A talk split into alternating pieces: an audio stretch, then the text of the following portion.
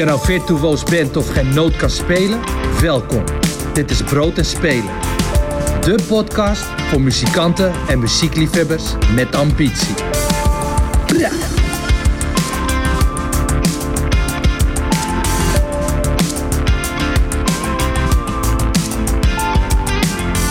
Welkom bij aflevering 1 van Brood en Spelen seizoen 3. De eerste aflevering van 2023. Welkom ambitieuze muzikanten, nieuwsgierige liefhebbers en leergierige muziekstudenten.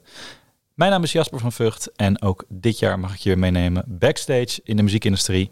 En uh, daarvoor neem ik je vandaag mee naar uh, Darius Timmer, die hier tegenover mij zit. Hij is componist, gitarist, producer en nog heel veel meer. Daar gaat hij zo meer over vertellen. En ik wil het met hem hebben over zijn werk als podcastcomponist. Hoe word je dat? Hoe ga je dan te werk? Hoe kom je aan opdrachten? En wat is er nou leuk aan muziek maken voor podcast? Welkom Darius. Hi, hi. Leuk om er te zijn. Ja, ik zei al net, uh, je doet een hele hoop. Kan je jezelf eens voorstellen alsjeblieft? Ja, nou om te beginnen met een kleine correctie. Ik ben geen gitarist. Ik heb wel gitaar gespeeld op producties die ik doe. Maar ik ben van origine een toetsenist. Mm -hmm. Opgeleid als.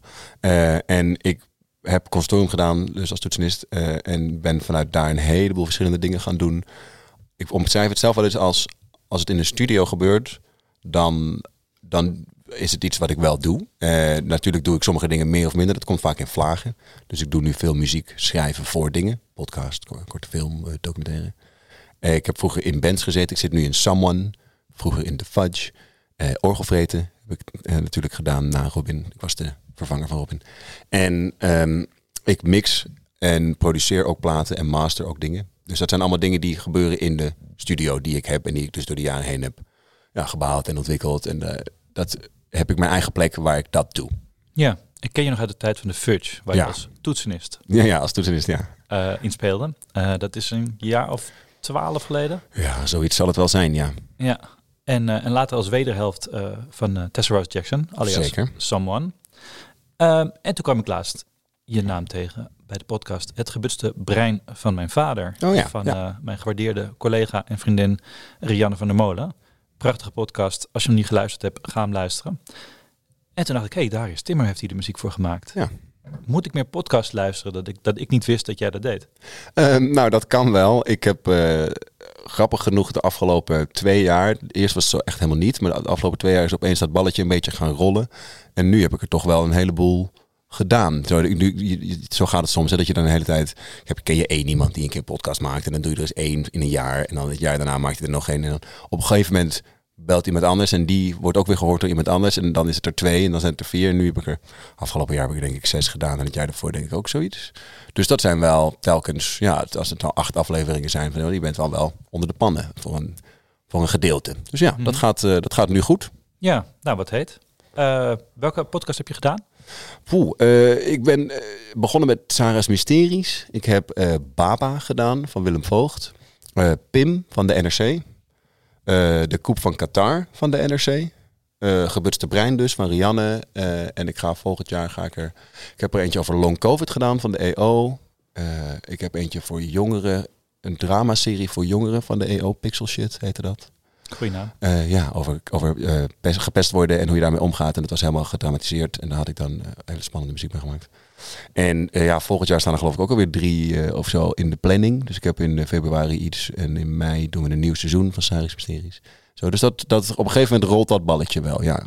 Ja, hoe kwam het dat jij um, vanuit jouw achtergrond, hè, je bent heel divers, je vertelde het al, speelde in spannende bands. Uh, Fudge was een spectaculaire band, Orgelvreten natuurlijk ook. En dan opeens ga je muziek maken voor podcast, voor ja, gesprekken zoals dit, maar ook uh, uh, wat meer verhalende uh, radioproducties, zou ik bijna willen zeggen, podcast. Mm -hmm. hoe, hoe komt het dat je daarin opeens als componist te werken? Nou, het, het, het, componist zijn is niet, dat is niet uit de lucht komen vallen. Dus in dat opzicht zijn podcasts nieuw, maar ik heb altijd wel een nou, een compositorisch element gehad in wat ik doe. Dus ik, schreef mijn eigen nummers en ik had, ik ben vroeger heel erg opgegroeid met, uh, ik heb heel veel naar Zappa geluisterd bijvoorbeeld en mijn moeder was jazzmuzikant, dus ik kreeg ook veel jazz mee en zelf speelde ik dan weer een popding. Het was zo heel breed, dus ik schreef altijd voor van allerlei verschillende bandjes waar ik in zat als tiener al en zo. En daaruit voortkwam dus dat ik behoorlijk op de theorie had ook op toegelegd. Als toetsenist gaat dat sowieso wat sneller.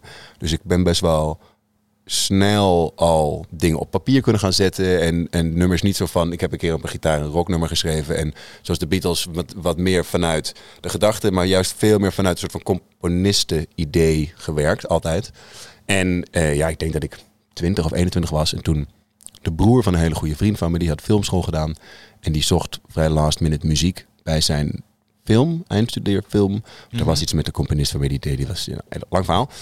Toen heb ik één korte film gedaan van echt 10 minuten. En toen vroeg hij me ook voor zijn volgende. En toen ook voor de lange docu. En toen ook was die editor die daarbij werkte, die zei, we moeten dat ook dit doen. En toen zei dat productiehuis, we gaan ook deze webserie maken. En dan heeft diegene dat gewoon. En dan rolt dat zo helemaal uit. In de afgelopen tien jaar wel, dat duurt, duurt erg lang.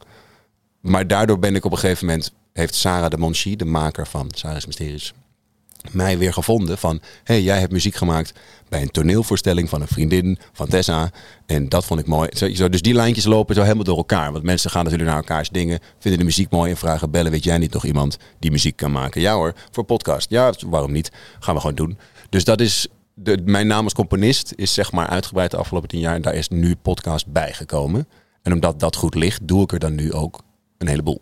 Ja, want wat is er leuk aan het maken van muziek voor een podcast? Nou, wat ik er wel spannend aan vind, dan moet ik dit proberen zo te formuleren dat ik niet mijn eigen glazen ingooi. Maar het is nog een beetje, soms een beetje in het wilde westen. Um, het, er zijn heel veel podcasts tegenwoordig. Er wordt natuurlijk is een beetje ontploft de afgelopen paar jaar. En ik heb het idee dat de vaste formats, zoals de netwerkmanager bij de NPO of zo, weet je, op tv bedoel ik, dat dat er nog niet helemaal is. En dat de mensen die daar nu aan de top top van de podcastwereld uh, over denken bij de omroep bijvoorbeeld, dat die nog best wel openstaan voor allerlei, uh, voor allerlei dingen. Dat is natuurlijk niet voor alles zo. Ik doe ook een podcast waar veel meer wordt gepraat en dan moet ik gewoon rustige beetjes aanleveren en dan kan je een interview over hebben. En dan is het gewoon om een beetje geluid te hebben op de achtergrond. Maar zoiets als Saris Mysteries is ook een soort van precies op dat snijvlak tussen interview en fictie en non-fictie. Het is natuurlijk allemaal, ik bedoel, het is non-fictie. Maar omdat het die kinderen zijn en zo, je kan best wel creatief je eind En er is geen beeld. Dus er, en er is geen soort van vast omlijnd NPO 1 publiek. Dus je kan wat meer zeggen van ja, als het werkt, dan werkt het. En de muziek mag ook een hele wereld creëren. Dus ik heb het idee dat ik iets meer vrijheid krijg in het maken. Dan dat mij dat bij bijvoorbeeld een tv of documentaire of speelfilm soms uh, soms is dat wat strakker geregeld, laat ik het zo zeggen. Of dan is er een heel groot productiehuis met zes submanagers en een eindproducent en een geldschieter die allemaal wat zeggen. En hier is het gewoon ik, de podcastmaker en een eindredacteur van de NTR. Met z'n drieën bepalen we gewoon, dit werkt. Dus minder meningen en dan heb je wat meer ruimte om zelf wat te doen. En dan merk je dus ook dat als je, vind ik zelf altijd, als je mensen laat doen waar ze goed in zijn, dan krijg je dus hele creatieve uh, uitingen of zo. En dan en wat minder in een hokje geplaatst. Die vrijheid die, uh, die, die je hebt daardoor, doordat het een Wild West is. Dat vind je fijn, dat vind je leuk aan het maken van podcastmuziek. Absoluut, absoluut. Uh, natuurlijk als componist in het medialandschap neem je allerlei klussen aan. En hoe meer je een klus eh, ja, gek mag indelen, om het zo te zeggen, hoe leuker ik dat zelf vind. Ik ben ook iemand die, qua muziek die ik maak, denk ik, niet echt in het straatje pas van bijvoorbeeld een filmcomponist die de Avengers of zo zou doen. Want dan moet je mhm, mhm. dat soort muziek gaan maken. En dat is heel moeilijk. Dat is echt, eh, ik heb, doe dat wel eens voor een trailer of een reclame of zo. Dat is een beetje een geldklus. Maar het is niet mijn ambitie om dat soort muziek al zelf te maken. Dus dat zou ik dan gaan maken omdat dat de opdracht is. Terwijl de muziek die ik zelf maak is wat meer left of center. Dus als ik een project vind waar ik lekker left of center muziek voor kan maken en ik krijg nog betaald ook, nou, dat wordt gek. Dus dat is wel iets waar ik ook op aanga en waarvan ik ook hoop dat mensen mij weten te vinden als dat is wat ze zoeken. En daarmee weet ik dus dat ik mezelf niet in de markt zet als iemand waarvan je denkt, oh ja, die, die huur ik in voor de nieuwe Avenger film. Maar wel voor uh, een uh, idee waar ik zelf misschien nog niet op was gekomen qua muziek of zo, snap je? En, uh, en er zit, dus er zit ook wel echt de ideeën achter. Ik probeer altijd wel elementen uit een podcast mee te nemen. En die ruimte krijg ik bij podcast, heb ik het idee, best wel veel. Ja, en die, ehm, kan je me vertellen hoe jij aan werk komt als want je vertelt net hè, je netwerk, maar dat houdt natuurlijk ook een keer op. Ja. Er zijn wel heel veel mensen die podcast maken, maar je, je kan er niet van leven, denk ik. Alleen nou, van die. Nou, ik, het is wel zo dat uh, ik en Tessa allebei uh, leven van alleen muziek. Dus ik geef geen les meer. En ik speelde vroeger uh, wel in een coverband, dat doe ik ook niet meer en zo. Dus ik leef wel van wat ik doe: mm -hmm. produceren en muziek schrijven. Um, en dat dus onderhand kan ik wel zeggen, ik zou niet zeggen alleen podcasts, maar van in de, in de studio dingen maken, dat is wel waar ik mijn, mijn, mijn geld mee verdien. En het is een beetje ruim te zeggen, maar dat netwerk is wel, ja, is wel belangrijk. Daarom heeft het bij mij misschien ook lang geduurd, want ik heb me pas een beetje laat bedacht dit, eh, dat ik compositie leuk vond. Die film waar ik het net over had, die allereerste, toen was ik denk ik net één jaar klaar met het consortium. Dus ik heb daar niet de master filmmuziek gedaan of dat soort dingen. En dat netwerk breidt gewoon heel langzaam uit. En inderdaad, van één podcast per jaar kan je de huur niet betalen. Maar van acht podcasts per jaar, plus twee docu's en een lange film en dit en dat. Opeens heb je zo 15 opdrachten. En dan is het gewoon een hartstikke goed inkomen als dat lukt. En de eerste keer met die studentenfilm is het budget 1500 euro voor de hele film. En dan moet je nog een camera huren en een set. En dan is het 0 euro. Maar naarmate je iets ouder wordt of het wat langer doet, kan je wel de prijs bedingen die, waarvan je denkt dat je het verdient. Want dat is vaak zo dat de muziek onderbetaald is. Dus dat moet je een beetje leren en dat moet je een beetje kunnen, omdat je een uh, cv hebt en et cetera. Dus ja, het is, het is, mensen vinden mij, omdat ik nu zoveel heb gedaan, dat mensen dat horen. Bedoel, jij hebt Brein gehoord. Dat zeggen we nu op deze podcast. Misschien maakt iemand anders een podcast die dit luistert, die dat gaat luisteren, denkt dat is mooi. Ik bel daar. Dat is, het is grappig genoeg wel een beetje dat. Ik zit niet bij een vereniging of ik, ik, ik heb niet een soort van oproepen geplaatst. Er zijn wel momenten geweest in mijn leven dat ik oproepen heb geplaatst omdat ik echt geld nodig had. Maar ook als podcastcomponist? Nee, nee, nee. Dat zijn natuurlijk gewoon veel snellere klussen. Dan val je toch een keer in op de muziekschool of uh, weet je zo, omdat je gewoon denkt van shit, ja, ik heb gewoon 200 eh, euro nodig. Ja. Maar dit uh, lange, langere termijn ding is echt iets van de lange adem. Dat lukt je absoluut niet, tenminste in mij, laat ik het zo zeggen. Dat is mij absoluut niet gelukt om dat in één of twee jaar op te zetten. Dat is, je doet allerlei dingen om, om langzaam dat netwerk uit te breiden. En dan als je een keer succes hebt, bedoel, dan kom je meer in de picture. Dus met Cyrus Mysteries, dat was echt een vrij groot succes qua pod in podcastland. Veel mensen hebben dat gehoord. En ja, op basis daarvan heb ik echt zeker wel vijf klussen binnengekregen. Nou, dat van één naar vijf, snap je? Dat gaat in één keer heel snel. Ja, dus Want van die vijf komen er misschien nog weer zeven bij. En dan opeens is van die ene podcast heb je er twaalf nieuwe makers leren kennen. Maar dat is het belangrijkste. Ja. Die podcast zal wel. Degene die je maakt, moet denken, voortaan bel ik altijd jou. Ja, dus uh, goed werk levert nieuw werk op. Absoluut. Van werk komt werk. Dat is mijn, eigenlijk mijn hele leven. nou, oké. Duidelijk. Ja, klaar. druk maar op stop, uh, anders we zijn eruit. hey, laten we even luisteren naar uh, Sarah's Mysteries. Uh, je hebt hem, ehm, die soundtrack, of de original podcast soundtrack, zoals je hem hebt genoemd. Ja. Dat is wel heel leuk, hè? Niet een, dat moet, van Spotify. Echt waar? Ja. Oh, wauw. Dat is wel bijzonder dat je dat op die manier, hè, je movie soundtrack, dat kennen we natuurlijk. Maar de podcast soundtrack, dat, uh, ik ken ja. nog niet. Nee, ja, het is uh, iets wat ik doe omdat ik um, graag gevonden wil worden. Spotify is gewoon het medium waarop dat kan. Alle grote filmcomponisten staan er ook op. En je kan wel je eigen Soundcloud linkje, privé, bla bla bla. Maar als ze dat dan niet kunnen vinden in de e-mail, hier is gewoon mijn Spotify link. En als je ooit wat wil gebruiken in een test, omdat je een aanvraag wil doen, dan mail je me. Want je weet gewoon wie ik ben, want je hebt me gevonden. Dus daarom heb ik expres een heel publiekelijk platform gekozen. En altijd een beetje toestemming vragen, of niet aan de omroep of het mag. En dan, en dan gewoon doen. Maar je staat gewoon onder je eigen naam op Spotify. Ja, ja, ja. Dus alsof je een artiest bent. Ja, ja, absoluut. En ik, mensen als nou, Hans Zimmer en John Williams hebben ook al hun scores. Dat wordt gewoon de Universal uitgebracht natuurlijk. Mhm, maar ik dacht mhm. van ja, waarom? Dat is als je zoekt van vette filmmuziek, wil ik in dat bakje zitten waar iedereen zoekt, namelijk Spotify. Dus niet op mijn eigen website of gedoe. Dat is veel meer klikken en veel meer nadenkwerk voordat je daar zou komen. Ja, en het is dan in die zin niet anders dan uh, filmmuziek. Nee, nee, absoluut niet. Nee. nee. Laten we even luisteren.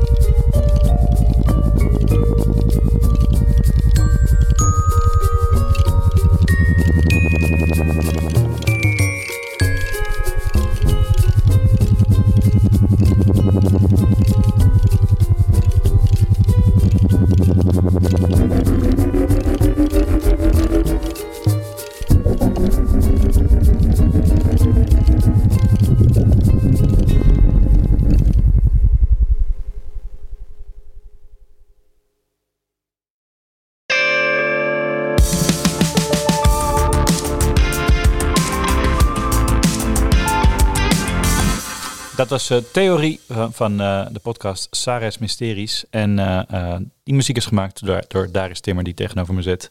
Wat voor soort scène was dit? Deze podcast heeft eigenlijk een, een beetje een vorm van een talkshow in a way. Er zijn vaste elementen. Ik zal even kort vertellen wat dat is, want anders snap je het misschien niet helemaal. Sarah vraagt aan kinderen uh, een mysterie en dat gaat ze met hun oplossen. Dus zij scant uit duizend ingezonde kinderbrieven mysteries. En dat gaat dus gaat alle kanten op natuurlijk. Maar dat zijn kinderen zo, laten we zeggen, tussen de acht en de elf. Beetje in die richting. En dat kan zijn, ik heb een portemonnee gevonden. Het regende heel hard. En er kwam een portemonnee tevoorschijn in onze tuin. Die lag daar in de modder begraven. Van wie is deze portemonnee? Voilà. Uh, mijn buren hebben altijd de gordijnen dicht. Waarom? Bestaan draken. Nou, dit soort, uit al die duizend vragen scant zij uiteindelijk zes of acht vragen op naar het kind en samen uitvinden wat er aan de hand is. Dus in dit geval, uh, de theorie is aan het moment in de podcast, want dat deelt ze dan vast in van oké, introductie van het kind. Wat is het probleem? Oké, het probleem is, ik heb een portemonnee gevonden. Dat is goed. Dan vraagt ze aan het kind, vind ik al heel leuk, wat denk jij dat er gebeurd is? Nou, op dit moment weten we nog niks. En dat kind gaat dan altijd helemaal los. Zo van, oh my god, nou, het is dus gejat door een draak. Maar die draak was eigenlijk natuurlijk een kabouter. En ja, want mijn moeder zei, ja goed, nou, poem.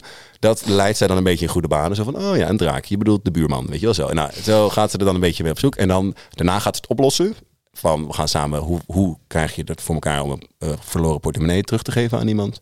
En dan komt er altijd nog een levensvraag ergens halverwege van, wat betekent het om iets kwijt te raken? Van wat zijn dingen die jij niet zou willen kwijtraken? Hoe kan je iets kwijtraken? Als je nou iets kwijtraakt, dan is dat is heel erg. Hoe voel je je dan? En dan is er een stukje naar de volwassenen toe ook. Uiteindelijk lossen ze het probleem dan op, aanhalingstekens. En dan komt er aan het eind een eindlied, wat ik samen met Tessa en een andere componist heb gemaakt.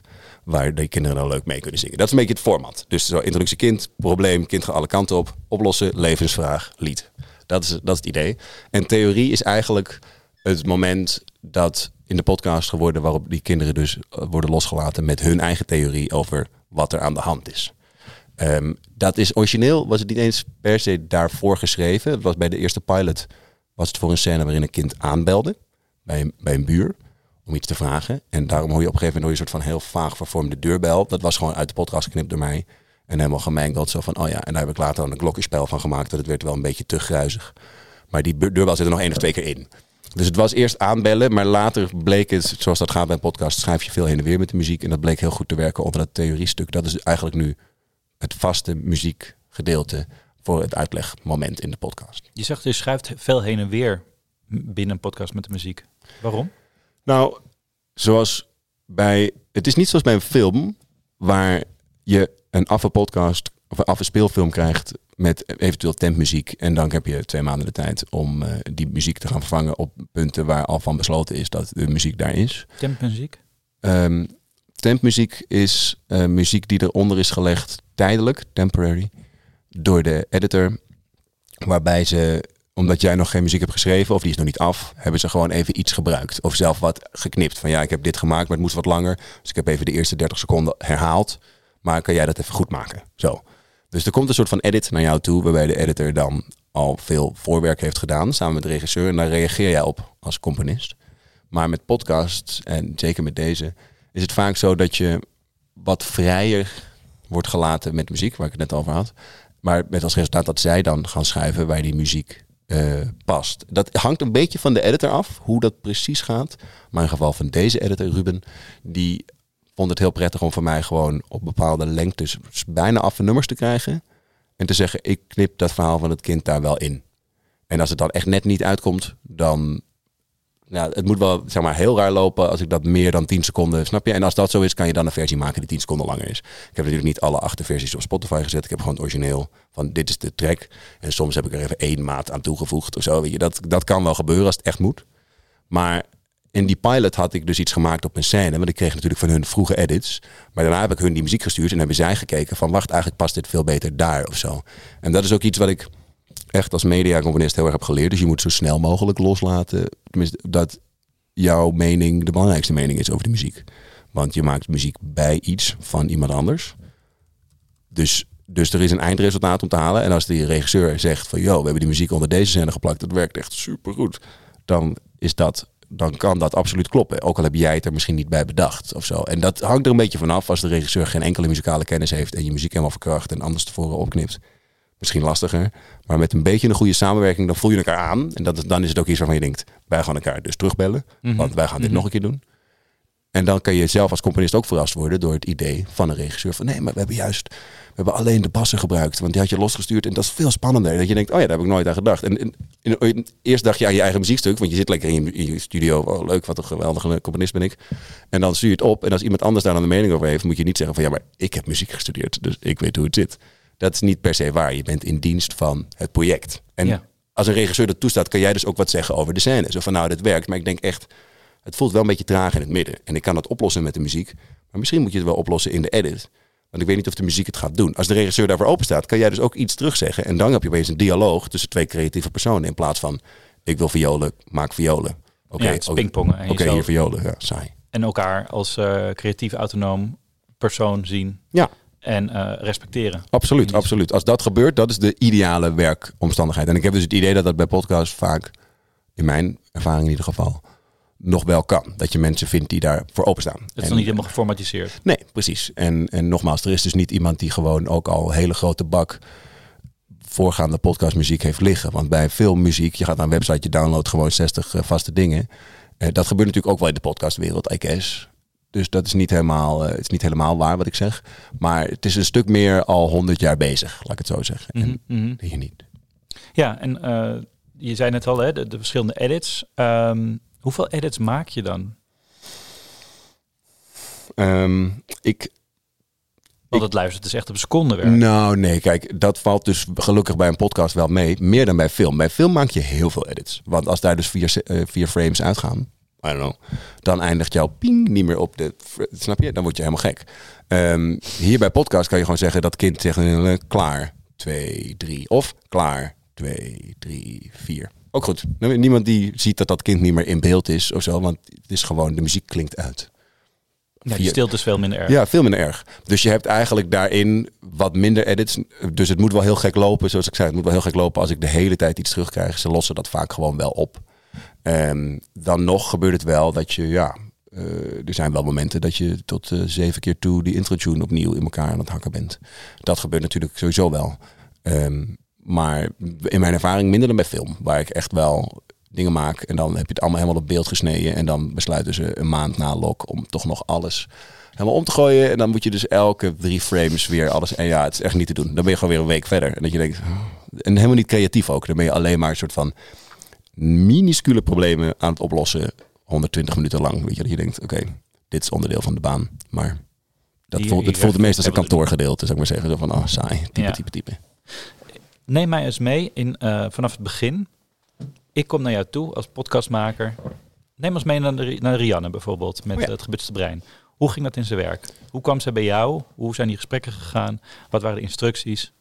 Leuk. Ehm, weet ik nog goed, zij kwam bij mij via de NTR. Ehm, en ik denk dat dat via Marion is geweest. Marion Oskamp is de hoofdpodcastredactie van de NTR. Zij zat uiteindelijk niet op dat project, dat was eh, Jair. Maar goed, zij kwam bij mij via de NTR, want ze zei, ik heb een podcastplan voor één aflevering. Ze had geld gekregen voor één aflevering, geloof de talentontwikkeling, of in ieder geval niet een hele serie. En toen hadden ze gezegd, maar ze had nog geen componist, was haar eerste podcast. Toen had de NTR gezegd, als je nog geen componist hebt en nog geen team, daar zijn wij voor. Dat is wat de NTR goed doet. Weet je wie je moet hebben? Darius. Want ik heb Saris Mysteries met de NTR gedaan, succes. Baba met de NTR gedaan, prijs gewonnen, hartstikke leuk. Dus die zeggen, Darius top. Eh, dat is dat netwerk van de NTR die mij dan naar voren schuiven. En dan mailt ze mij en dan zegt ze, dit is mijn idee bij de podcast, kan je er wat mee? Dan zeg ik van nou, ze had dus gemaild, het gaat over haar vader die hersenletsel heeft opgelopen en geen emotie meer kan tonen en hoe zij met hem daarmee omgaat. En toen zei ik van nou, ik kan overal wat mee als je wat duidelijker nog kan verwoorden wat je zoekt en wat je boodschap is. Maar laten we daar koffie om drinken. Dus dan spreken we af in Amsterdam, kopje koffie ergens in een café, twee uur gepraat. En dan stel ik gewoon vragen over van wat voor muziek vind je leuk zelf? A. Wat voor muziek denk je hierbij te horen? Heb je voorbeelden van podcasts waar je de muziek goed vindt werken? Waarom? En sommige mensen weten dat allemaal helemaal uitgekiend. Van ja, dit is wat ik luister, dit is wat ik eronder gooi. Anderen denken, oh, nog nooit over nagedacht of zo. Ik weet even niet meer hoe goed zij wel of niet in de podcastmuziek zat. Maar ze had wel degelijk muziek die ze leuk vond. Ze zei, ze had, kon ik er behoorlijk goed uit halen van waarom dan. Ze zei van dit vond ik vet en deze film vond ik vet. Dus ze had wel redelijk een Spotify-lijst die ik haar als opdracht had gegeven. Mhm. Maak een Spotify-lijst. Ja, groot muziekliefhebber. Groot muziekliefhebber, absoluut. En daaruit bleek, in geval van haar, dat ze dus best wel in de ja, echte instrumentenhoek zat. Eh, dat ging, was wel vrij breed, maar het was Mhm. bijvoorbeeld niet synthesizers. Het was niet heel abstract. Het was niet heel duister. Het was geen techno. Het was niet klassiek. Mhm, Dus het was een beetje War on Drugs instrumentaal, eh, dat idee. Eh, en, en, en, en Bell en Sebastiaan en zo'n beetje die 60s-achtige hoek. Gitaren, basje, dat idee. Dus daar had ze allemaal muziek van samengesteld. Dat was allemaal met zang, bijna allemaal met zang. En dat is natuurlijk moeilijk tijdens een interview, een nummer met zang opnemen. Dat doe je eigenlijk in de podcast muziek niet, tenzij je de ruimte krijgt voor een eindlied of een introlied of zo. Net zoals bij jullie met, eh, met de aankondiging. Ehm, dus toen heb ik gezegd, oké, dankjewel eh, voor deze Spotify-lijst. Daar ging een tijdje overheen. En toen, eh, want ik had nog andere klus tussendoor en zo. Maar we hebben heel vroeg afgesproken, dus in juni of zo. En ik ben in oktober aan de slag gegaan. En zij had in de zomer dan een proefedit gemaakt. Met nog helemaal geen muziek dus. Eh, want ze edit het zelf. Ik denk dat een editor er misschien wel wat temp dus onder had gezet. Maar zij niet. Ehm, en toen ben ik aan de slag gegaan. Ik zat toen in Londen in de zomer. Toen heb ik een intro-tune gemaakt. En dat is wat ik vaker doe. Ik probeer in een intro-tune een beetje de kleuren waar ik mee ga werken alvast een beetje aan te geven. Van, eh, dat dat met de rest van de muziek te maken heeft. Dus toen heb ik wat instrumenten gekozen. Dat is iets wat ik vaker doe. Ik probeer een instrumentarium wat kleiner te houden. Want dat bakent het voor mij af. Anders is alles altijd mogelijk. En als je met een library werkt, merk je dat ook vaak. Als je bij een podcast hebt, elektrische gitaar, violen, klassieke piano, een nummer van de Beatles, bla bla, dan is het gewoon bij elkaar geraapt. Terwijl ik heb gezegd, wat doen we? De mellotron, een basgitaar, drums, eh, elektrische gitaar en de Rhodes. Deze vijf instrumenten, geen enkel ander instrument gaat voorkomen in de podcast. Want dan heb ik een kader en dan weet je, oh, het komt allemaal uit diezelfde koken. Dat is die muziek van die podcast. Of het nou heel erg opvalt of niet, is één kleur. Dus toen heb ik een intro-tune geschreven, bij elkaar geharkt op de gitaar, wat ik heel slecht speel. dus daar heb ik denk ik, hele dag gitaar gespeeld voor echt een nummer van 50 seconden. zo. Ehm, en eh, op basis daarvan heb ik toen een heleboel muziek gemaakt, omdat we wel door die lege edit waren gegaan van dit zijn momenten waar muziek nodig is. Waarvan zij zelf zei, het lijkt me mooi als de muziek hier wat doet. Eh, alleen had ze daar nog geen muziek onder liggen. Dus heb ik soort van op maat voor die scènes muziek gemaakt. Laten we zeggen een stuk of tien. Toen heb ik gezegd, nu ligt die muziek er wel onder, maar je bent ook helemaal vrij om dat op andere plekken te doen. Ga daarmee aan de slag en laat even weten. Van, ik heb nu een batch nummers. Laat weten wat je vindt werken en wat niet en wat wel. Dus we hebben daar een soort van edit samen een beetje heen en weer ge-mailed. Dat is naar de redactie gegaan. Die hadden ook weer mening van hier vind ik de muziek een beetje te overheersend. Eh, het is jammer dat hier geen muziek is. Zou dit niet wat langer kunnen? Nou, er is een redacteur bijgekomen die dat in overleg met ons heeft gedaan. Nog een keer eh, revisies, nog één of twee keer. En toen was de aflevering eh, compleet. En dat, dus normaal is dat, met een serie is dat wat moeilijker of wat meer werk. Dan lever je muziek aan en dan gaan ze die muziek hergebruiken door alle afleveringen. Ja, Want het nu één aflevering was, heb ik de tijd ook kunnen besteden aan iets meer op maat. Omdat ze ook helemaal in er eentje was, geen editor had, kreeg ik Mhm. ook een beetje die rol toebedeeld. Maar bij dat proces hebben we dus gewoon koffie gedronken, haar muziek verzameld. Ik heb op basis daarvan gedacht, met welke instrumenten kan ik dingen maken die onder een podcast zouden kunnen. Eh, en me daaraan gehouden, zou ik maar zeggen. En, en dan een thema of twee gemaakt. Ik had een intro-thema wat op meerdere manieren terugkomt. Eh, zodat je kan horen van, oh hier speelt de bas het thema, hier speelt de gitaar het thema. en Zo, zo. Als je dat los zou horen, zou ik maar zeggen. Welke elementen passen er niet in een podcast? Ehm, vaak, ik wil absoluut niet altijd zeggen, eh, zang, stem is moeilijk, omdat je hoort alleen. Dus als je iets ziet waar iemand praat, een film, en je hoort een stemgeluid eroverheen, dan trek je die stem los van degene die je ziet, want je ziet Mhm, dat diegene mhm. het niet is. Als je hier aan tafel zit te praten en opeens kom je doorheen, dan denk je toch wel zo, wie doet dat? Zo, dus de stem is heel snel verwarrend voor de stemmen waar je naar luistert. Ja. Ehm, er is, zijn allerlei uitzonderingen te verzinnen, maar in het algemeen zou ik zeggen dat stem lastig is. Eh, hele drukke dingen, want podcast gaat over horen waar je bent. Dus je moet of horen dat wij in hier in een verder stille ruimte zitten, of je staat in het bos, of je loopt langs de snelweg, of whatever. Maar als het al heel druk, heel veel nood is, dan haal je dat een beetje weg. Ehm, dat kan, als dat de opdracht is. Toevallig ben ik nu iets heel geks en drugs aan het maken. Maar dat is echt heel specifiek voor één dingetje, zou ik zeggen. Dus over het algemeen, snelle percussiedingen of zo, komt allemaal niet zo heel veel voor. Heel veel, heel veel drums of zo. Dat is allemaal al snel. Je, moet, je, je leeft in een wereld die je alleen hoort. Dus de muziek moet niet die wereld uitwissen. Je mag wel meer doen en laten wat je wil. Want het hoeft ook niet heel erg te passen bij de wereld die je ziet. Maar het moet genoeg ruimte laten om alles te kunnen horen. Dus hele drukke ritmes en stem zijn wel dingen die ik niet snel doe zelf.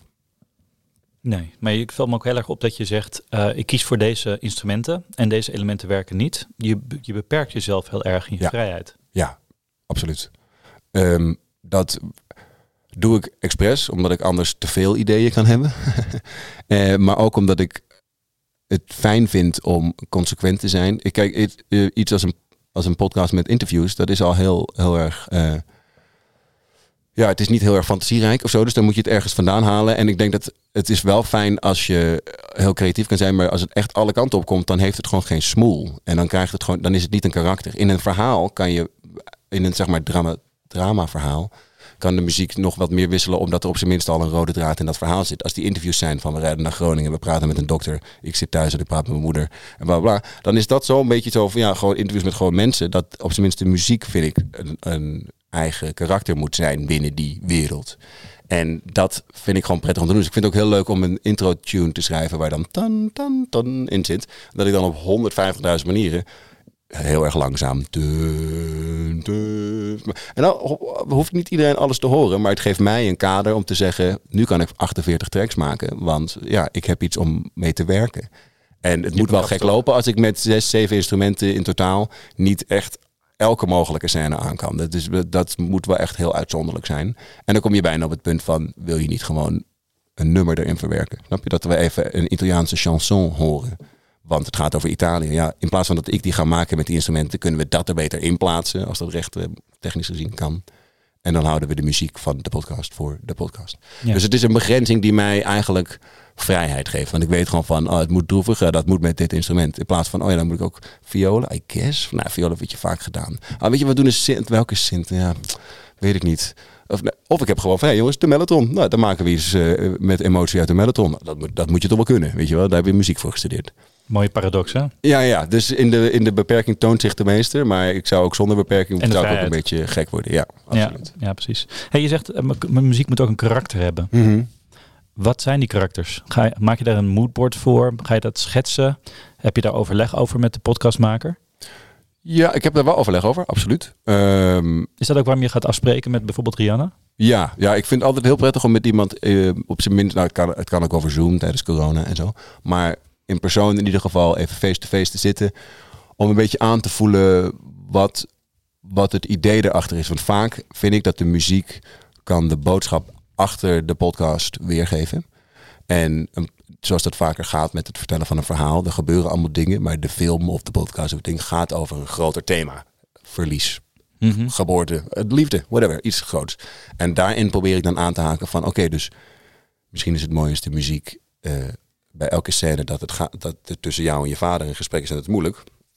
Willen we dat de muziek dat draagt, omdat het gaat over een herinnering en die heeft hij niet meer. Zoiets. Daar probeer ik het soort van welke rol krijgt muziek? Want anders, dat gebeurt zeker bij eh, beginnende editors gebeurt het veel, dat de muziek heel random wordt ingezet.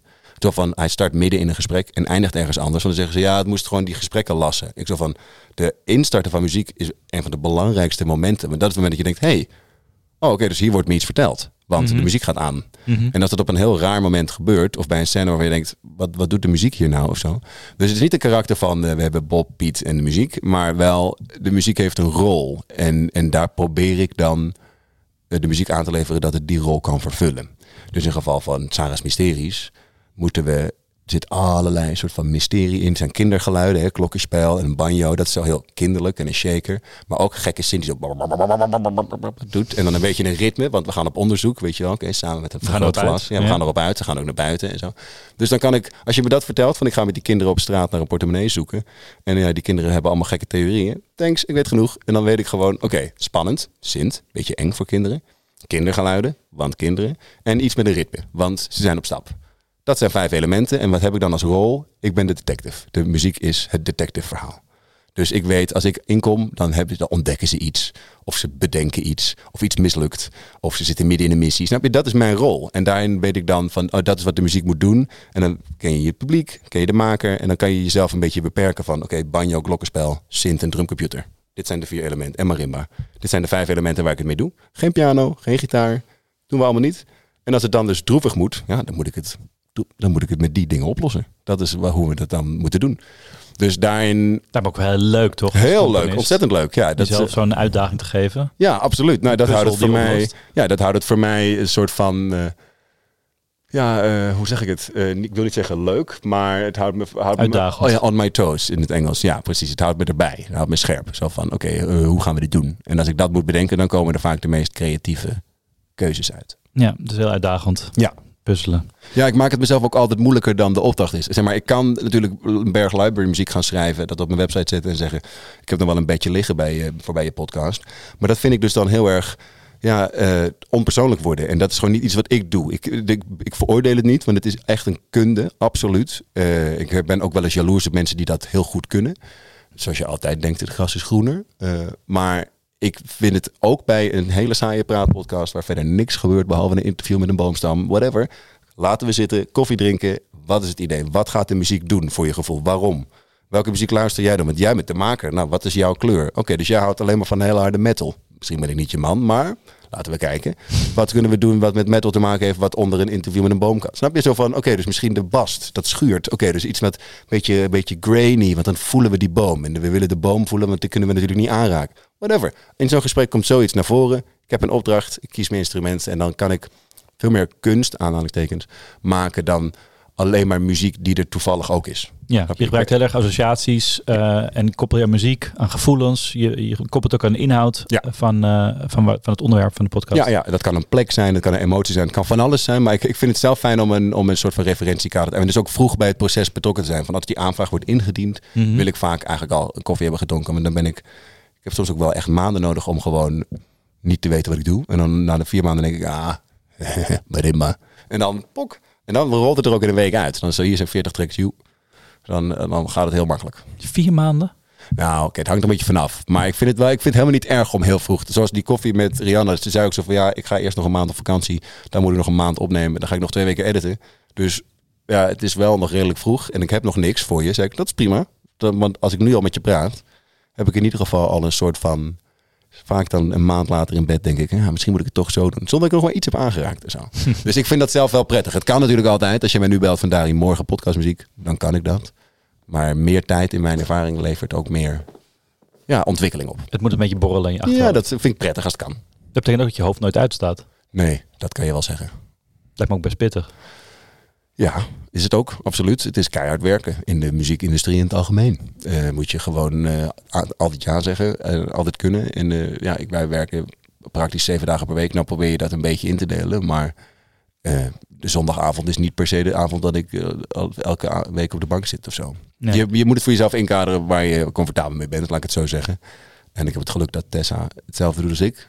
Alles in de studio schrijft eigen muziek van andere mensen. Dus we begrijpen heel erg hoe dat werkt. We zijn ook al een tijd samen. We zijn ook al, al een tijd bezig in, de, in het muziekveld. Maar je moet wel, ja, je moet je momenten pakken dat je je hoofd uit kan zetten. Uh, wat niet altijd lukt, zou ik maar zeggen. Maar dat vind ik niet erg. Wij gaan allebei wel goed op dat we dus, ja, nogmaals, ik mag hele left of center muziek maken en ik krijg het vertaald. En dat mensen vinden het vet. En ik denk, wow, weet je, doe het maar eens. Zo. Ja, dat, uh, gelukkig. Absoluut, ik prijs mezelf daarin gelukkig. Ja. Hey, en um, je zegt overal ja op zeggen. Zeg je overal ja op? Qua podcast? Vroeger deed ik dat wel. Vroeger deed ik sowieso overal ja op zeggen. Om gewoon uit te proberen wat ik leuk vond eigenlijk. Maar ik, heb mhm. eigenlijk, ik heb nog een keer een video opgenomen van een core, bla bla bla. Ik heb echt de gekste dingen gedaan. Um, ik ben nu wel op een punt dat ik dat de podcasts vaak wat grotere projecten zijn. Of, of een film of een serie wat, wat meer tijd kosten. Omdat het gewoon wat meer werk is. Dat ik probeer de grote, grote opdrachten een beetje na elkaar te plaatsen. Um, dat komt grappig genoeg tot nu toe, fingers crossed, vaak goed uit. Uh, dus ik zeg nu, ik probeer nu gewoon eerlijk te zijn als ik echt geen tijd heb. En dan zeg ik gewoon, ik kan gewoon het aantal dagen wat ik hier aan zou willen besteden niet voor je doen. Maar als ik die tijd soort van wel heb, dan prop ik het vaak wel helemaal vol. Ja. Soort van? Nou, als ik bijvoorbeeld denk, hier zou ik nog wel uh, die twee dagen in het weekend alvast aan kunnen beginnen en dan de week daarna het afmaken. Weet je, zo, zo, zo schrijf ik dat puzzeltje vaak wel in elkaar. Ja.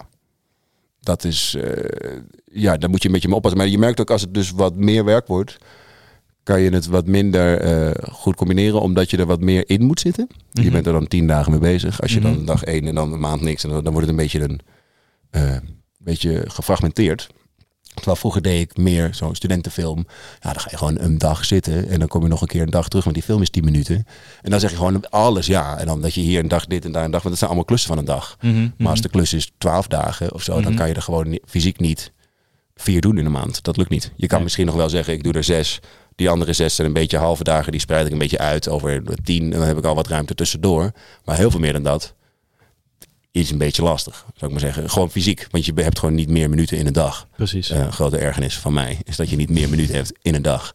Ehm, maar het is ook wel weer goed, want je kan dan dus geconcentreerder werken. Dus dat is een beetje door de klussen die ik ben gaan doen, die zijn wat groter geworden, waardoor ik er meer tijd voor kan nemen, ook financieel gezien trouwens. Eh, en ik ben zelf daarin wat gestructureerder geworden. Van deze maand staat in het teken van dit. En aan het einde, de laatste weken, is er wat overlap, want dan begint dat. Maar dat kan wel. ja. Zo. Maar je moet er wel ruimte hebben in je hoofd om er helemaal in te duiken. Ja, ja, zeker. Nou, en daarom vind ik het dus ook prettig om vroeg af te spreken, als het kan. Omdat ik dan dus een andere klus kan doen, maar al weet van de klus die gaat komen. En dat, dat borrelen, dat is, vind ik zelf wel fijn. Ja. Wat, Dan, wat doe eh, je om het te laten borrelen? Nou, zo'n Spotify-lijst is dus heel prettig. Die luister ik dan een paar keer. Maar neem je ook wel eens afstand van de muziek, juist om Ja hoor, ehm, zeker. Ik, ik, ehm, ik, heb genoeg momenten van afleiding in mijn dagelijkse eh, bestaan om juist... Ik ben ook iemand die eigenlijk dat opzicht in, meer een sprinter dan een eh, marathonloper. Dus ik probeer, als ik er even niet uitkom, ben ik ook echt even 10 minuten, ga ik echt iets anders doen. Gewoon koffie zetten, YouTube kijken, whatever. Maar dat is om een beetje te kickstarten. En als het helemaal moet, of je hebt zo van, oké, A, ik heb nog maar een uur, of B, ik zit er lekker in, dan kan ik heus wel eh oogkleppen op acht uur door. Maar als het creatieve proces niet op gang komt, heeft het bij mij meer zin om een paar keer de sleutel om te draaien dan om ingedrukt te houden, om het zo maar te zeggen. Dus even YouTube. ja, even. YouTube, of ik boodschappen doen, whatever. Ik ben de, eh, en als ik weet dat het slecht gaat met de klus, als ik dus heel veel nuttige dingen doe in mijn huis. Dat je heel Kat eten geven, naar de dierenarts, boodschappen doen, schoonmaken, oh joh, ramen lappen, oh ja, YouTube. oh, interessant, heel lekker koken, heel uitgebreid, twee uur lang, weet je. Zo, dan, dan is het zo van, en wat heb je eigenlijk gedaan in de studio vandaag? Poem. Ja, ja. Zo. Dus dat, die dagen, creatieve, dat die het, dagen eh, zijn er wel, zijn, zitten er wel tussen. herkenbaar klinkt. Ja. Ja, maar, dus de, maar bijvoorbeeld Tessa, vind ik heel knap, ehm, heeft het juist andersom. Als die heel erg afgeleid wordt, gefragmenteerd, dan komt er bij haar aan het eind van de dag juist niks uit. Terwijl bij mij in dat laatste uur dan alles gebeurt. Mhm. En zij kan juist veel meer zo van, oké, ik zet het gewoon op loop aan. En dan ga ik vier uur lang dit ding op loop luisteren. Maar dan na die vier uur is het er ook. Eh, dus het heeft allebei zijn voor- en zijn nadelen. Zij kan dus vier uur lang iets doen en dan is het af. Mhm. Maar als ze wordt afgeleid, is het voor haar moeilijker om weer erin te komen. te komen. En voor mij is het juist zo van, oh ja, ik vind het heel moeilijk als ik er vier, als ik vier uur heb en ik wil ook nog tussendoor tien minuten opstarten, dan gaan die vier uur sneller voorbij. Dus ja, het gras is altijd groener. Niet één is beter of slechter. Het zijn denk ik verschillende manieren van werken. Zitten jullie dan samen in de studio? We doen dingen samen. Jullie bent thuisstudio, hè? We hebben een thuisstudio en een externe ruimte, omdat we tegelijkertijd moeten kunnen werken. Dus we hebben één plek thuis. Ehm, en die is iets meer schrijf, dus er staan iets meer instrumenten. Is, ook gewoon, het is wel echt een afgewerkte kamer, maar het is wel maar één hok. En we huren met een groepje mensen een, eh, een studio waar we ook bands opnemen. En dat heeft een control room en een live room. En er staat een piano en een drumstel. En al die dingen die we thuis niet hebben staan. En thuis is meer vijf gitaren, eh, vijf synths, kleiner hockey. Ehm, en dat, eh, omdat ik ook meer, ook nog wel eens mixklussen doe, gebeurt het ook wel dat test dan bijvoorbeeld thuis zit te schrijven, terwijl ik daar zit te mixen. Want ik mix dan niet thuis, omdat ik mijn mixruimte met mijn apparatuur en zo. En die andere plek heb. Maar ja, we doen wel eens dingen samen. We hebben het eindlied van Zuid Mysterie samen gedaan. We hebben een, eh, een true crime gedaan vorig jaar. eh, helemaal samen de muziek. We hebben een Chinese animatiefilm van geluid en muziek voorzien. Dus ook alle sound effects en zo. Dat was echt ontzettend veel werk van eh, twee uur. Ehm, en we doen Samban samen natuurlijk. Maar niet alle klussen, nee, helemaal niet. Eh, soms huren we elkaar in. Zo van Tess, ik moet even stem hebben, want dat is vet. Kan jij eh, doe en die en daar doen, dan knip ik het wel. Zo. Eh, maar het, vroeger was het heel erg veel samen. De eerste twee jaar dat we samen waren. Want dan ben je helemaal samen, samen, samen. Toen juist heel erg niet. Eigen weg vinden. Wie ben ik? Wat voor muziek maak ik? Oh my god. Eh 20 jaar, 20 eh, quarter life crisis. En nu dat we een beetje hebben gevonden van dit is wat ik doe en wat ik vet vind en hoe ik mezelf zou kunnen plaatsen, kunnen we elkaar weer vinden. Zo van, oh, daar kan je mij voor bellen. En dan Tess kan mij dus ook bellen. Zou ik maar zeggen. Mhm, Van, hey, mhm. daar, dit heb ik nodig. Dus Handig. dat gebeurt wel. Ja, precies. Je zit ook in elkaars netwerk eh, ja, als tuurlijk, professionals. tuurlijk, tuurlijk. Ja, ja. Hey, een van de, eh, de muziekmakers die jij heel inspirerend vindt, Ja. eh daar gaan we naar luisteren. Dat was Under the Skin. Ja, ja uh, Levi heet zij. Mika Levi. Uh, ze doet niet heel veel dingen. Uh, maar net als iemand anders die ik nog zou kunnen noemen, waar we ook heel makkelijk naar kunnen luisteren. iemand als Cristobal Tapia de Veer bijvoorbeeld. Daar dacht ik nog aan, vrij last minute. Um, is zij iemand die ontzettend goed, vind ik, iets doet waar ik hoop ook, ook zelf te kunnen komen, namelijk een karakter van de muziek. Van dit is de rol van de muziek. Dat is echt iets wat zij, vind ik, heel erg knap kan. Uh, Andere Skin is een hele rare film. Waarin Scarlett Johansson een soort van half docu eigenlijk door uh, uh, Schotland rijdt. En dan worden mensen gefilmd. En zij is eigenlijk een alien die mannen verslindt. Dus ze verleidt mannen, die neemt ze weer het huis in. En dan verdwijnen ze daar in de black matter. En dan ontploffen ze. En dan, en dan heeft ze haar missie gedaan. Want zij moet die mannen dat huis inleiden. En dan de unknown black void eet die mannen dan op. En zij rijdt dus rond, maar dat rondrijden, dat ze raampje open doet en dan zo, sorry, ik kan de weg niet vinden. Dat hebben ze gewoon gedaan als docu. Zij verkleed, dat mensen haar niet echt herkennen als Scarlett Johansson, maar wel natuurlijk ontzettend knappe vrouw. En dan loopt ze dus met een hidden cam, rijdt ze met een busje door Glasgow en zo. En allemaal dronken dudes staan dus in die film zo van, oh ja, dan moet je hier links en zo. Dus het is heel weird. En deze muziek heeft zij gemaakt. Zij is, Mika Levy is violiste.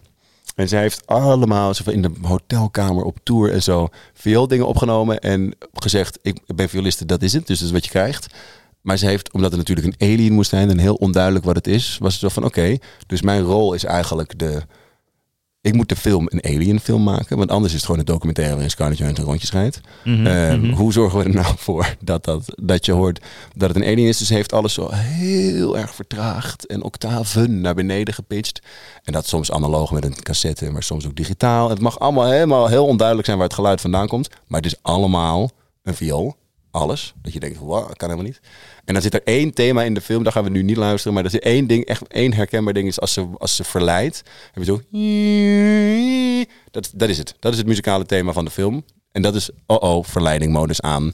Voor de rest is het alleen maar donkere pads. Maar wat we nu gaan horen is een stuk, ja, gewoon dat je denkt, heel onduidelijk wat ik hoor. Maar je hoort een soort van geklop en, en dat soort dingen. En het zijn allemaal boventonen van violen die ze dus... En ik denk van, nou ja, vet. Zonder deze muziek is deze hele film niet buitenaards. Maar jij hebt als opdracht gekregen, maak met een instrument wat we kennen, iets wat we niet kennen. Nou, Scarlett Johansson kennen we, maar ze is iets wat we niet kennen. Snap je, zo die hele laag. En ik weet ook dat ze op, op deze manier met die regisseur erover heeft gepraat. Van het moet hetzelfde proces dat de film is, moet ook in de muziek zitten en zo. En dat vind ik heel vet dat je dat dus met een heel beperkt instrumentarium, de viool, exit, geen enkel ander instrument wordt gebruikt, toch allemaal opdrachten krijgt. Het moet spannend, het moet alien, het moet laag, het moet dit en dat. Als je dat allemaal zo kan doen, daar herken ik gedeeltes in van mijn workflow. Dus beperking, rol aannemen. De, de ontwikkeling van de film zit ook in de muziek. Weet je wel zo. Dat soort dingen vind ik heel cool. En ze neemt heel weinig klus aan. Dus het is heel exclusief zo van, nou ja, ik doe gewoon dit. En als je dat niet vet vindt, dan moet je me niet bellen. Dus ook zo lekker left of center. Niet zo van, alles is mogelijk. En we maken ook nog dit en dit en dit soort muziek. Vind ik heel cool dat ze die keuze gewoon maakt. En dat heeft ontzettend veel waarschijnlijk wel prijzen gewonnen en zo met deze muziek. Super. Uh, zo van, oh my god, dit is de nieuwe horror superheld. Helemaal niet gezegd van, oh nu ga ik lekker dat uitmelken en allemaal uh, hele low budget Apple series doen. Nee hoor, gewoon nog twee films en dat was het. Gewoon geen zin. Dus dat vind ik heel cool. Vind ik, nou, laten we het aanzetten een minuutje. Precies.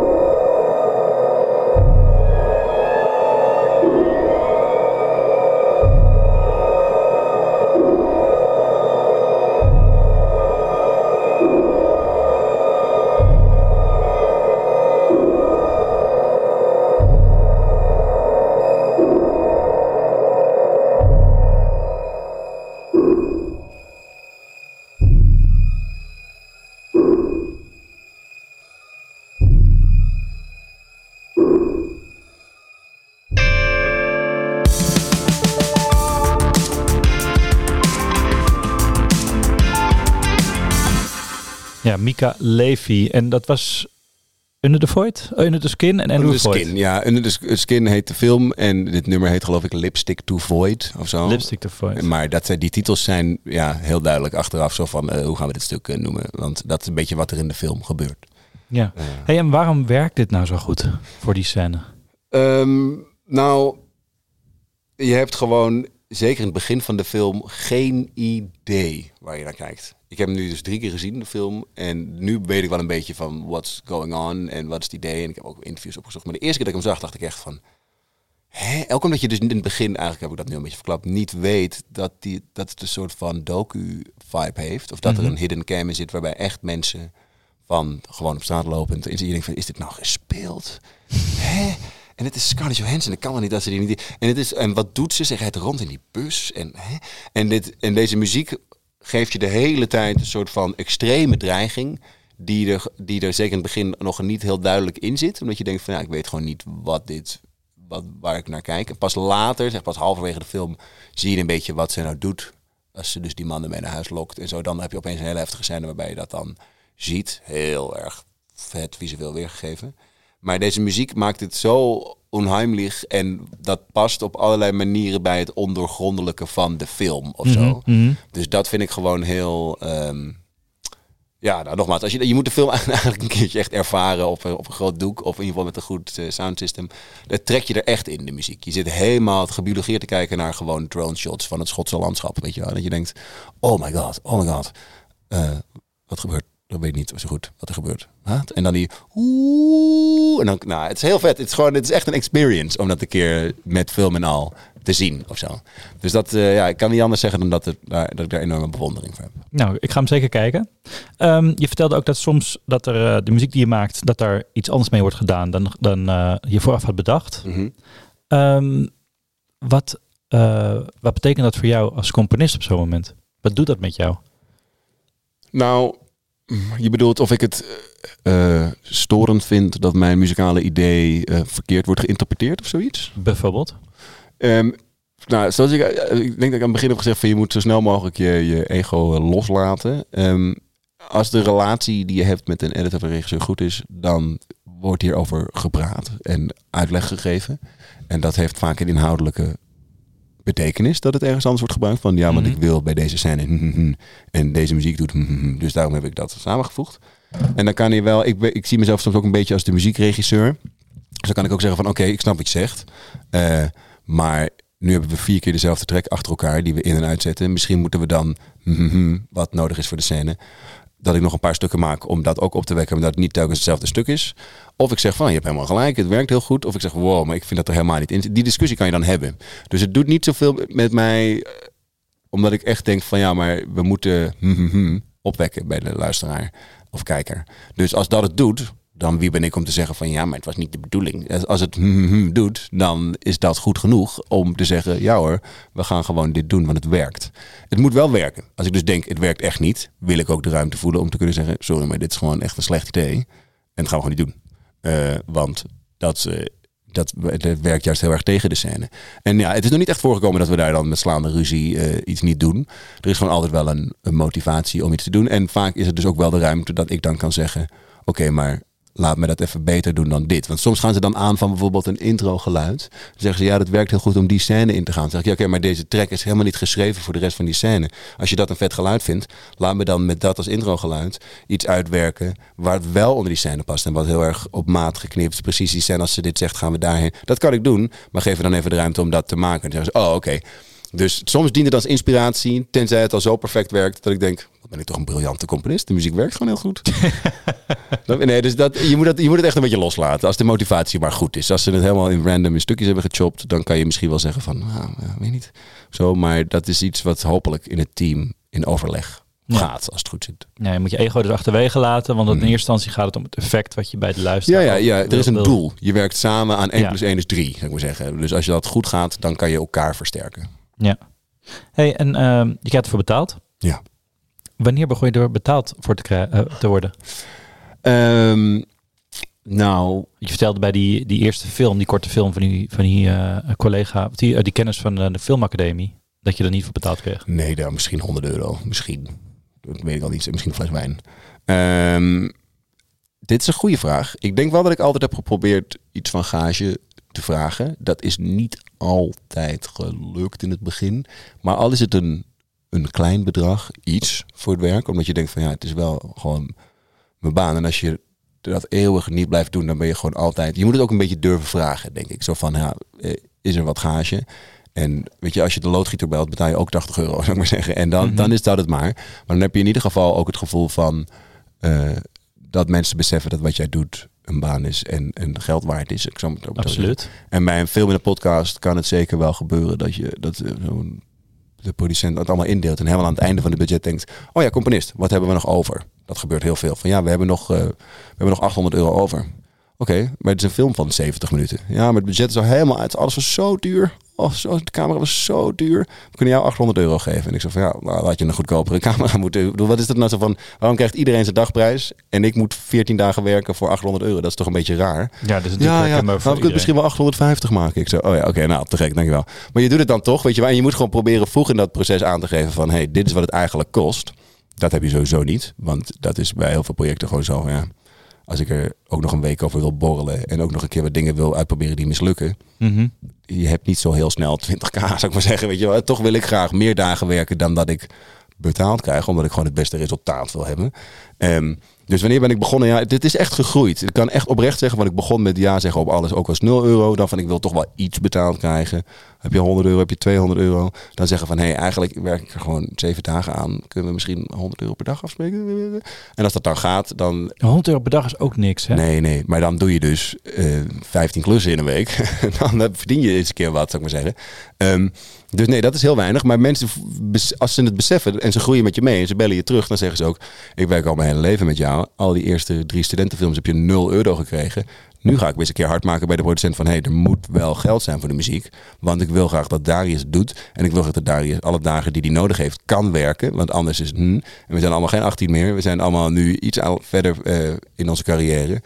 Zorg er even voor dat op tijd aan wordt gegeven hoeveel dagen je nodig hebt. En dan nemen we dat mee in het budget. Omdat het besef bij hun is van... oh ja, anders komt de muziek helemaal aan het einde van de rit.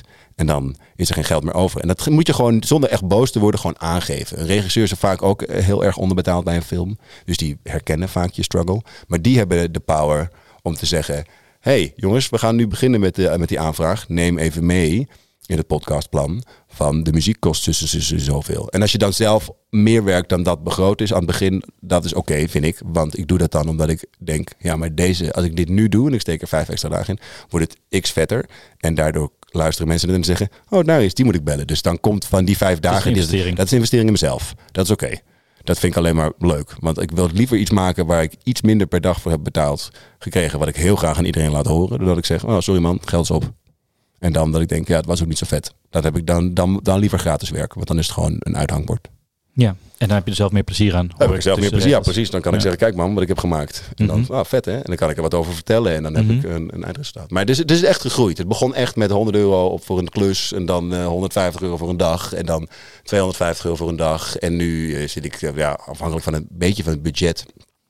probeer ik eigenlijk 400 euro op een dag te vragen. Of iets meer voor compositieklussen. 4 tot 450. Ehm, en, en dan begroot ik heel eerlijk het aantal dagen wat ik denk nodig te hebben. Dan Niet het aantal uur? Nee, aantal dagen. Nee, ik vind dat. eh, Ik, ik heb ook helemaal geen zin om uren bij te houden. Kom op. Eh, Ja, soms werk ik drie uur en dan s'nachts nog een uur. Soms werk ik de hele dag en s'nachts niet. Ja, weet ik niet. Ik, ik, ik deel dat. Ik denk gewoon van als ik het 9 to 5 zou doen, zou het zoveel dagen zijn. Dan bepaal ik gelukkig, want ik ben mijn eigen baas zelf wel. Hoe dat uitkomt. Mhm. Want ik weet toch dat ik over tijd ga. A. En er is ook nooit, dan wil zeggen, als je echt naar de eerlijke uren kijkt, is dat geld er ook weer niet of zo. Dus je geeft gewoon aan van dit is eigenlijk wat ik denk dat het zou kosten als we alle uren zouden uitschrijven. Omdat ik een beetje weet dat je dat niet hebt. Laten we gewoon een beetje kijken waar we op uitkomen dat het kan. En ik ga natuurlijk niet 100 dagen werken voor acht dagen betaald. Dus snap je, er is wel een limiet. Dat moet je een beetje aanvoelen. Maar in principe groei je daar gewoon mee mee. Ik moet zeggen, de eerste keer doe je het voor wat minder. En als mensen dan zeggen, ja, moet ik altijd hebben. Dan zeg je de tweede keer is prima. Maar vorige keer heb ik eigenlijk best wel wat korting gegeven. Laten we deze keer bij de volgende aanvraag van tevoren rekening houden dat het eigenlijk wat meer kost. Oh ja, je hebt helemaal gelijk. Dat betekent dat het vorige keer wat goedkoper kon. Gaan we, snap je, zo, rolt, zo groeit dat. Dus je moet dan wel ja zeggen en je, je roeit gewoon met de riemen die je hebt. Mhm. Maar als je dat eerlijk en open doet, zonder daar al te erg bij de eerste kennismaking al gelijk op je strepen te staan, dan heb ik mijn ervaring dat mensen graag met je meegroeien en zeggen, dan gaan we de volgende keer voor zorgen dat dat, dat, dat wat beter geregeld is. Ja, helder. Hey, en uh, heb je ook je muziek op Spotify? Is dat ook een inkomstenbron voor je? Nee. Nee, nou kijk, met Someone wel iets, maar je moet zoveel plays hebben voordat er iets nuttigs wordt uitbetaald. Nee, daar gaat het me ook helemaal niet om. Het is echt om, uh, om gevonden te worden. Ja. Maar met 20.000 plays of met 100.000 plays, uh, krijg, krijg, je zo weinig geld overgemaakt. Dat is echt geen, geen inkomstenbron, nee. Ik denk dat Hans Zimmer er wel een aardig zakcentje aan overhaalt. Maar goed, als je zijn cv ziet en het aantal keer dat zijn muziek wordt, dan weer dat een ander verhaal. Maar voor, voor de grootte van wat ik doe, nee. niet nodig. Hey, en waar ben je bij aangesloten? Buma Stemra, want je bent componist. Ja, of alleen Buma, met Buma? Nee, Buma, Buma Sena Norma natuurlijk. Ja, leg uit. Waarom ook bij Norma en waarom ook bij Sena? Nou, ik zit ook in een band. Uh, dus ik speel ook wel eens live op tv. En ik speel wel dingen in op de plaat van bijvoorbeeld mezelf. Um, en of andere bands waar ik heb gezeten. En of een reclameklus of bla bla bla. Dus dat gebeurt wel. Dus daar ben ik, uh, daar ben ik gewoon lid van. Ik ben niet, ik ben lid van de NTB, Nederlandse Toonkunstenaarsbond. Mm -hmm. Want die mm -hmm. hebben een stafvolkorting op verzekering. Heel saai. Maar ja, ik ben het wel. Anders kan je je instrumenten niet verzekeren op tour. Omdat je anders, uh, heet het nevenactiviteiten. Klassiek Nederlands uh, gedachtegoed.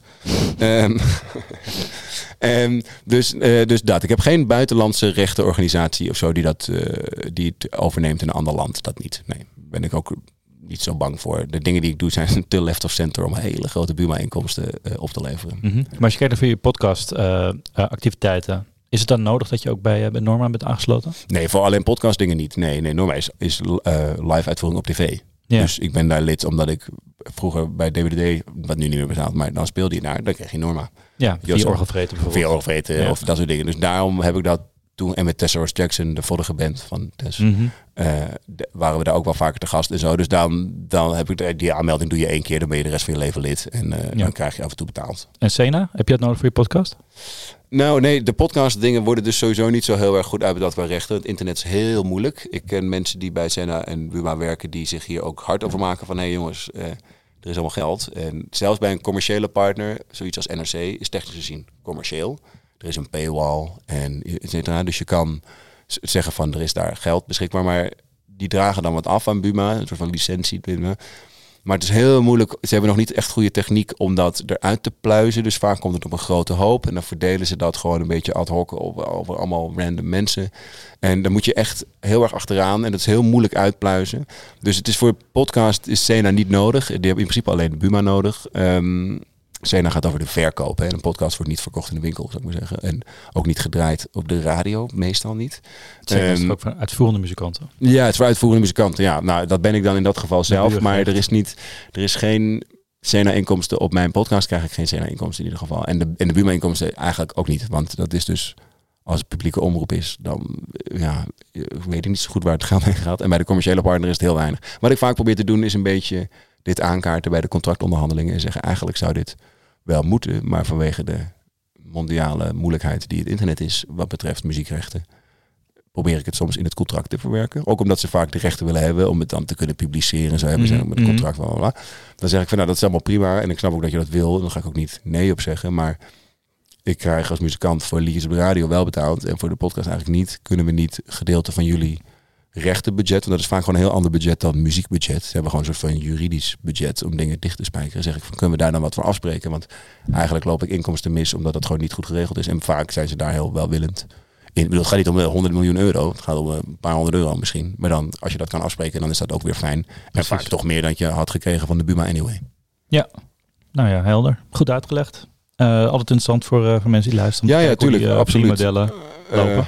Nou, en het is gewoon wel, nogmaals, ik moet blijven zeggen, het is hard werken hoor. Het is niet alsof ik, alsof ik nu een soort van gouden ei heb gevonden en uh, voor 50k per podcast uh, in uh, mijn Lamborghini allemaal muziek gaan lopen maken. Dat is het niet. het, is niet het is niet een soort van gouden baan. Maar als je er genoeg doet en je doet allemaal klussen ernaast en dat groeit wel naar iets toe. Het is wel mogelijk, laat ik het zo zeggen. Het is gewoon mogelijk om geld ermee te verdienen. En ik verdien prima met het maken van muziek voor dingen. Ja. Hey, je bent ook in de prijs gevallen twee uh, Buma Music in Motion Awards. Um, voor Baba, Best Composition voor Podcast. En uh, samen met, uh, met je wederhelft voor Pixel Shit, Best Tune voor Podcast. Wat betekent dat voor jou als podcastmaker? Nou, ik was heel vereerd dat ik hem won.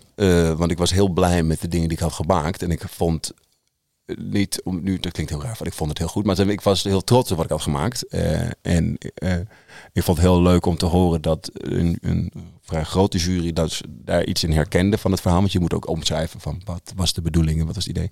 En dat dat werd herkend, dat deed me, ja, was, vond ik echt een hele grote eer. Um, het, heeft, uh, het betekent wel dat mensen me wat sneller nog konden vinden. Want het was natuurlijk uh, ja, twee beeldjes en de podcast, uh, muziek in Google en zo. Dat je denkt van nou, het is, ergens heeft het iets gedaan. Het was ook een bevestiging naar de mensen met wie ik werkte toe van... Oh ja, dus als we daar eens een beetje de ruimte geven om dit en dit en dat te doen en daar een mening over te hebben, dan krijg je dus een resultaat wat wordt herkend door de industrie van, oh, dat is vet. Heb je een soort van waar ik voor streef naar, laat iemand nou absoluut die er verstand van heeft, een soort van beslissingen daarover maken. Mm -hmm. um, dat teamgevoel, dat was bij al deze podcasts, want ik was ook genomineerd met Sarah's Mysteries en met Baba, en toen heb ik met Baba gewonnen. En met Pixel zitten. Het was allemaal met een team waarbij je heel erg in overleg. Dus ik laat de editor vrij om de muziek te schuiven, want daar komt misschien wat spannends uit. Maar dan kan ik ook zeggen, oké, maar we gaan het tussen zo doen. En ik denk dat jouw keuze hier niet. Snap je? Dat was zo'n teamding. Ik dacht van, hé, hé, wat fijn dat dat wordt herkend. En dat je daar dus, dat mijn gevoel over dat dat de beste samenwerking is, dat dat nu wordt erkend met deze prijs.